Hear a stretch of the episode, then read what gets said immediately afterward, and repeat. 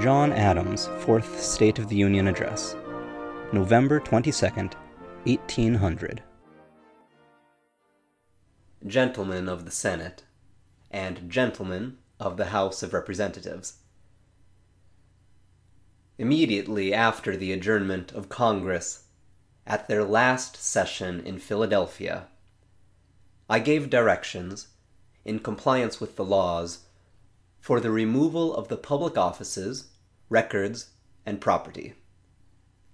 These directions have been executed, and the public officers have since resided and conducted the ordinary business of the government in this place. I congratulate the people of the United States on the assembling of Congress at the permanent seat of their government. And I congratulate you, gentlemen, on the prospect of a residence not to be changed. Although there is cause to apprehend that accommodations are not now so complete as might be wished, yet there is great reason to believe that this inconvenience will cease with the present session.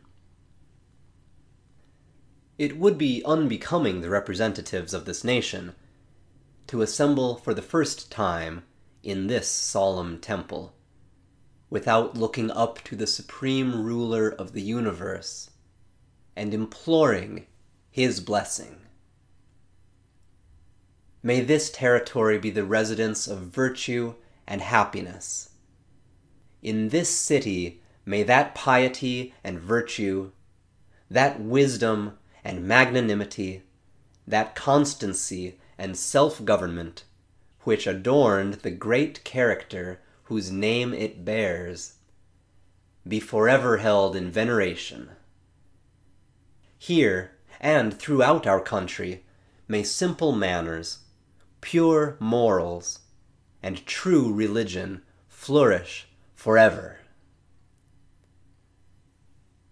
It is with you, gentlemen, to consider whether the local powers over the District of Columbia, vested by the Constitution in the Congress of the United States, shall be immediately exercised. If, in your opinion, this important trust ought now to be executed, you cannot fail while performing it to take into view the future probable situation of the territory, for the happiness of which you are about to provide. You will consider it as the capital of a great nation, advancing with unexampled rapidity in arts, in commerce, in wealth, and in population, and possessing within itself those energies and resources which, if not thrown away or lamentably misdirected, will secure to it a long course of prosperity and self-government. In compliance with a law of the last session of Congress, the officers and soldiers of the temporary army have been discharged. It affords real pleasure to recollect the honorable testimony they gave of the patriotic motives which brought them into the service of their country, by the readiness and regularity with which they returned to the station of private citizens. It is in every point of view of such primary importance to carry the laws into prompt and faithful execution, and to render that part of the administration of justice, which the Constitution and laws devolve on the federal courts, as convenient to the people as may consist with their present circumstances, that I cannot omit once more to recommend to your serious consideration the judiciary system of the United States. No subject is more interesting than this to the public happiness, and to none can those improvements which may have been suggested by experience be more beneficially applied. A treaty of amity and commerce with the King of Prussia has been concluded and ratified. The ratifications have been exchanged, and I have directed the treaty to be promulgated by proclamation. The difficulties which suspended the execution of the sixth article of our Treaty of Amity, Commerce, and Navigation with Great Britain have not yet been removed. The negotiation on this subject is still depending. As it must be for the interest and honor of both nations to adjust this difference with good faith, I indulge confidently the expectation that the sincere endeavors of the government of the United States to bring it to an amicable termination will not be disappointed. The envoys extraordinary and ministers plenipotentiary from the United States to France were received by the First Consul with the respect due to their character, and three persons with equal powers were appointed to treat with them. Although at the date of the last official intelligence the negotiation had not terminated, yet it is to be hoped that our efforts to effect an accommodation will at length meet with a success proportioned to the sincerity with which they have been so often repeated. While our best endeavors for the preservation of harmony with all nations will continue to be used, the experience of the world, and our own experience, admonish us of the insecurity of trusting too confidently to their success. We cannot, without committing a dangerous imprudence, abandon those measures of self-protection which are adapted to our situation, and to which, notwithstanding our pacific policy, the violence and injustice of others may again compel us to resort.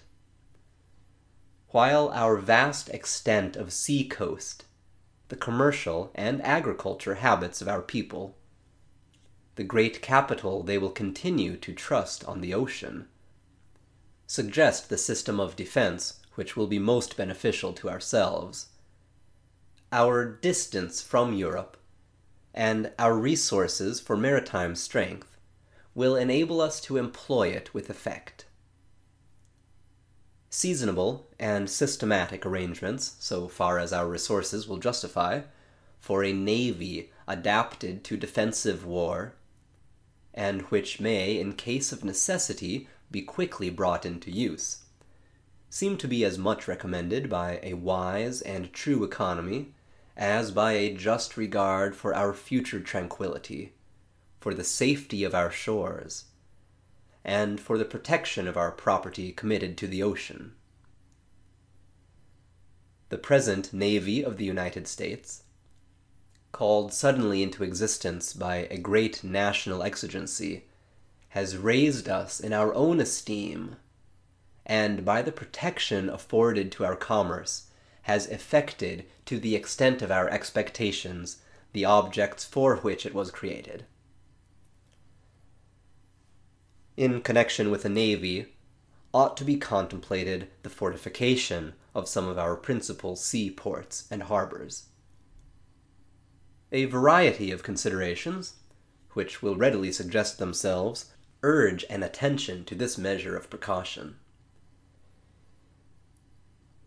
To give security to our principal ports, considerable sums have already been expended, but the works remain incomplete.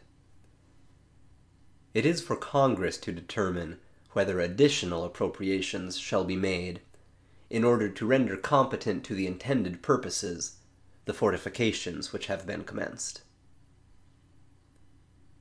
The manufacture of arms within the United States still invites the attention of the national legislature. At a considerable expense to the public, this manufacture has been brought to such a state of maturity as, with continued encouragement, will supersede the necessity of future importations from foreign countries. Gentlemen of the House of Representatives, I shall direct the estimates of the appropriations necessary for the ensuing year, together with an account of the public revenue and expenditure to a late period, to be laid before you. I observe with much satisfaction that the product of the revenue during the present year has been more considerable than during any former equal period. This result affords conclusive evidence of the great resources of this country, and of the wisdom and efficiency of the measures which have been adopted by Congress for the protection of commerce and preservation of public credit. Gentlemen of the Senate and gentlemen of the House of Representatives, as one of the grand community of nations, our attention is irresistibly drawn to the important scenes which surround us. If they have exhibited an uncommon portion of calamity, it is the province of humanity to deplore, and of wisdom to avoid, the causes which may have produced it. If, turning our eyes homeward, we find reason to rejoice at the prospect which presents itself, if we perceive the interior of our country prosperous, free, and happy, if all enjoy in safety, under the protection of laws emanating only from the general will, the fruits of their own labor, we ought to fortify and cling to those institutions which have been the source of such real felicity, and resist, with unabating perseverance, the progress of those dangerous innovations which may diminish their influence. To your patriotism, gentlemen, has been confided the honorable duty of guarding the public interests. And while the past is to your country a sure pledge that it will be faithfully discharged, permit me to assure you that your labors to promote the general happiness will receive from me the most zealous cooperation.